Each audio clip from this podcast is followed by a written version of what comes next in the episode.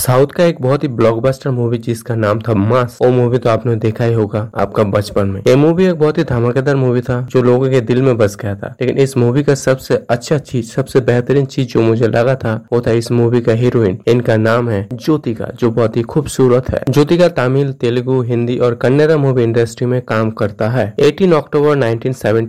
इसी साल ये पैदा हुए थे मुंबई में इनका पिताजी एक पंजाबी थे और इनका माता एक महाराष्ट्रियन साउथ का बेस्ट एक्टर एक्ट्रेस की लिस्ट में ये आता है और साउथ मूवी इंडस्ट्री में बहुत ही ज्यादा एक्टिव है इनका पहला मूवी एक बॉलीवुड मूवी था एक हिंदी मूवी जिसका नाम था डोली सजा के रखना जो 1997 में रिलीज हुआ था उसके बाद 1999 में ये एक तमिल मूवी में काम किया था जिस मूवी का नाम था बाली इनका पहला तेलुगु मूवी था टेगोर जो 2002 में रिलीज हुआ था और उसके बाद 2004 में ये मास मूवी में काम किया था जहाँ से इनको अच्छा खासा पहचान मिला जब ये करियर के पीक में था तब इन्होंने साउथ का एक बहुत बड़ा सुपरस्टार स्टार सूर्या को शादी किया था 2006 में और बहुत साल तक ब्रेक ले लिया था और 2015 से फिर से ये अपना करियर शुरू किया 2019 में इनका एक मूवी आया था मैडम गीता रानी जो फिर से बहुत बड़ा ब्लॉकबस्टर हुआ था और ये मूवी अभी भी यूट्यूब पर मौजूद है